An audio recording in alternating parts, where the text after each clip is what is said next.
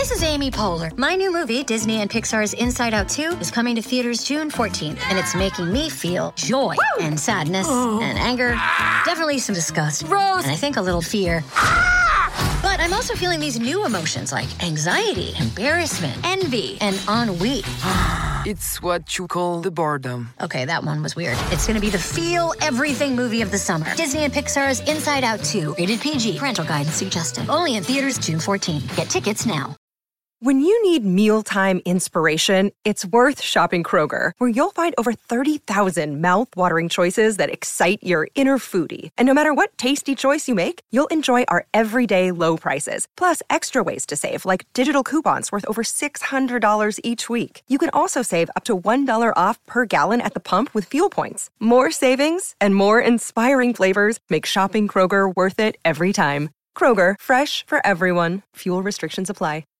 If you've got a thirst for knowledge that never quits, Brightside podcasts are just what you need. Whether you're into recent discoveries, space exploration, true stories, or useful tips for self-improvement, psychology, gadgets, or just your day-to-day routine, there's something for everyone. You're flying through space, dodging stars and black holes. Your speed is so great that you can get from one galaxy to another in just a few minutes. Sound far-fetched? Well, all this can become a reality because NASA has already tested the technology that might allow us to travel faster than the speed of light. Let's look at the space fleet people have now. To fly into space, we use conventional rockets carrying tons of fuel and oxygen. These two substances get mixed and ignited. Fire bursts out of the rockets. The exhaust gases move downward, and the rockets move upward, as if pushing off of them. That's how jet propulsion works. This way, we can make the rocket move at almost 5 miles per second. At that speed, you could cross the United States from coast to coast in a mere 8.5 minutes. But if we talk about space, that's very slow. A trip to a neighboring planet, like Mars, takes about 7 months, and a trip to the edge of the solar system would take about 35 years. That's how long it took the Voyager space probe, launched in 1977, to get there. But we want to travel between stars and galaxies. And the nearest star, Proxima Centauri, is 4.2 light years away from our home. That would take about 73,000 years to get there. That's longer than intelligent human civilization has even existed. And if you wanted to travel across the whole Milky Way galaxy, which is 100,000 light years wide, it would take you about 1.7 trillion years. By comparison, the entire universe is 14 billion years old. People just travel too slowly. But even at the speed of light, it would still take 4.2 years to travel to the nearest star. And you'd spend 2.5 million years to get to the nearby Andromeda galaxy. But we can't accelerate like this. That's because the laws of physics say that an object with mass can't travel at the speed of light. A photon of light has an infinitely small weight. But if you want to accelerate even a tiny grain of sand to that speed, you'd need an infinite amount of energy. At Evernorth Health Services, we believe costs shouldn't get in the way of life-changing care, and we're doing everything in our power to make it possible. Behavioral health solutions that also keep your projections at their best? It's possible. Pharmacy benefits that benefit your bottom line? It's possible. Complex specialty care that cares about your ROI? It's possible. Because we're already doing it. All while saving businesses billions. That's Wonder made possible. Learn more at evernorth.com/wonder. Maybe even more than the entire universe has. But scientists might have found a way around the laws of physics. To create thrust, you need to push off of something. Ships need water. Planes push off of the air. Rockets use the fuel they burn. But this thing, the EmDrive, works in a different way. A powerful magnetron, like the one in your microwave, sends waves into this cone. It's a resonator. It makes the waves inside bounce off of one of the walls and hit the others. As a result, we have a weak force at the narrow end of the cone and a strong force at the wide end. And if we analyze this powerful force, we'll see that it is directed toward the wide end of the cone. So, the thrust will be in the opposite direction. Now let's make this model much, much larger and put the EmDrive on a spaceship. The narrow end of the cone faces up. The wide end is turned downward. The magnetron starts to work. The resonator creates thrust and the rocket takes off.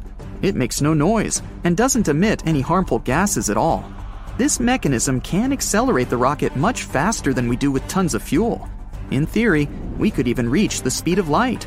Sounds great, but in reality, it isn't. Although the inventor of this device tried to prove the EmDrive works, no independent experiment around the world has shown positive results. NASA sponsored the construction of such a machine in a laboratory, but it didn't create any thrust during the research. Another option that would allow us to travel much faster than the speed of light is the Alcubierre bubble. A Mexican scientist has figured out a way to use the general theory of relativity without breaking the laws of physics. Let's say we have a spaceship on a space-time blanket, and it needs to make a trip to the other end of the blanket. Instead of just moving from point A to point B hundreds of thousands of light years away, the ship starts pulling the blanket toward itself. As the spacecraft folds the blanket, point B moves toward it. Now the ship needs to travel a much shorter distance to point B. It makes a quick trip and then straightens the time-space blanket back to normal. Voila! Ryan Reynolds here from Mint Mobile. With the price of just about everything going up during inflation, we thought we'd bring our prices down.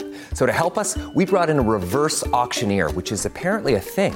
Mint Mobile Unlimited Premium Wireless. How to get 30, 30, how to get 30, how to get 20, 20, 20, how to get 20, 20, how to get 15, 15, 15, 15, just $15 a month? Sold! Give it a try at mintmobile.com/switch. $45 up front for 3 months plus taxes and fees. Promo rate for new customers for limited time. Unlimited more than 40 gigabytes per month. Slows full terms at mintmobile.com. So such a spaceship doesn't need powerful engines that will burn tons of fuel and oxygen. It would move in a kind of bubble. But the hardest part is creating such a bubble. To do this, we would need an amount of energy roughly equal to the mass energy of all of Jupiter. That's more than we can produce on Earth. And still, scientists are planning to test this technology on a small space probe the size of Voyager. But this experiment might last for decades, or even centuries. Now scientists are trying to reach at least 20% of the speed of light using a laser. And they're planning to get to Proxima Centauri in about 30 years. It's likely to happen like this. A mothership will launch from Earth. It'll carry thousands of fingernail-sized space probes. After reaching orbit, the mothership will launch the probes into space. Each probe will then deploy a sail, a thin, reflective piece of material the size of a parking lot. Then people will focus a powerful laser beam from Earth directly onto the probe's sails. This will give them an acceleration 1,000 times as strong as the acceleration of free fall on Earth. One by one, the probes will launch and head for their destination. We won't even have to maintain that laser beam all the time. If you turn off the engines of a regular ship on the water, it'll start to lose speed due to friction with the water. But space is an almost perfect vacuum. There's literally nothing there. So there's no friction. All we have to do is accelerate the probes to the needed speed. At 20% of the speed of light, these probes could reach the sun in just 40 minutes. But instead, they will head for the star Proxima Centauri. After about 30 years of travel, 4 more years will pass before we get a signal from the probes. There are several exoplanets in this system, and some scientists hope to find at least traces of life there. But this sail technology can be used in space even without a powerful laser. We can use the sun. If we create a sail the size of a soccer field and unfold it in space, it'll start catching the sun's rays. And since the surface of the sail is reflective, the rays will bounce off the sail. This will create thrust and propel the spacecraft. One disadvantage of this technology is that we can only use it inside the solar system. In cold interstellar space, the sail won't be able to catch the sun's rays or solar wind. Another candidate for faster-than-light travel is an ion thruster. Like a conventional rocket, a spacecraft with ion thrusters would be propelled by gas ejected outward.